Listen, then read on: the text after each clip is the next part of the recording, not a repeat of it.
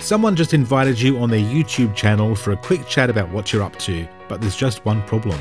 You hate the way you sound and think the camera lies every time it captures you. I'm Andy Leroy. And I'm Louise Poole, and we're giving you the insights that elevate you as an expert in your field. Elevating. Elevating. Elevating experts. Louise, you've worked on air for over 20 years and have probably heard your fair share of audio with your voice on it. Yes, I have, Andy. And most people I talk to will tell me how lucky I am to have the voice I've got. But you know what? What's that? Like everyone else I know, I couldn't stand the sound of my own voice when I first started hearing it played back. I'm glad you said that because when I started working on radio, with people saying, Oh, you've got such a lovely radio voice, I'd often listen back and think, Really? We're all in good company when it comes down to it. And although there is a scientific explanation as to why our recorded voice sounds different to what we hear when we speak, that we discussed in a previous episode, it doesn't change the fact that we need to get comfortable with the way we sound.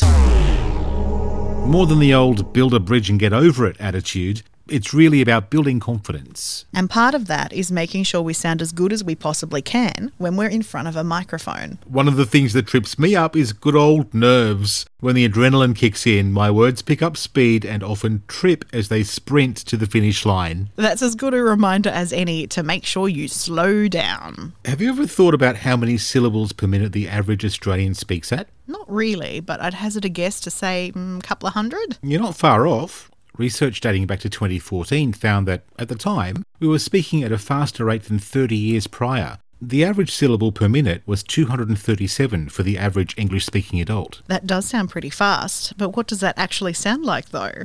I've prepared some syllables for you to try. Ready? Yes. I'll time you. Yes. Go. Peter Piper picked a peck of pickled peppers.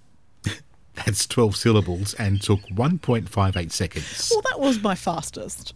it was pretty fast, but that's probably because that's how we also tend to approach tongue twisters. So let's slow it down. Okay.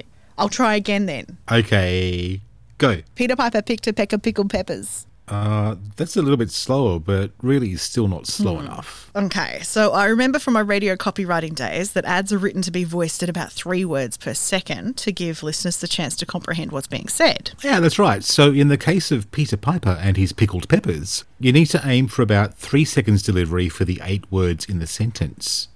Okay. Go. Peter Piper picked a peck of pickled peppers. Oh, look, that was 3.58 seconds. I think that's a go. You'll take that? I'll take that. um, how did it sound to you? Very slow.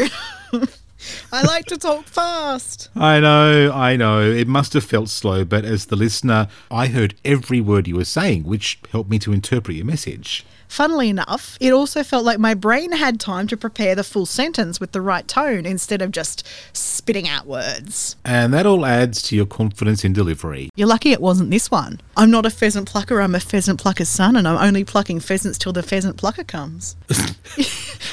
What's something else that you found really helpful?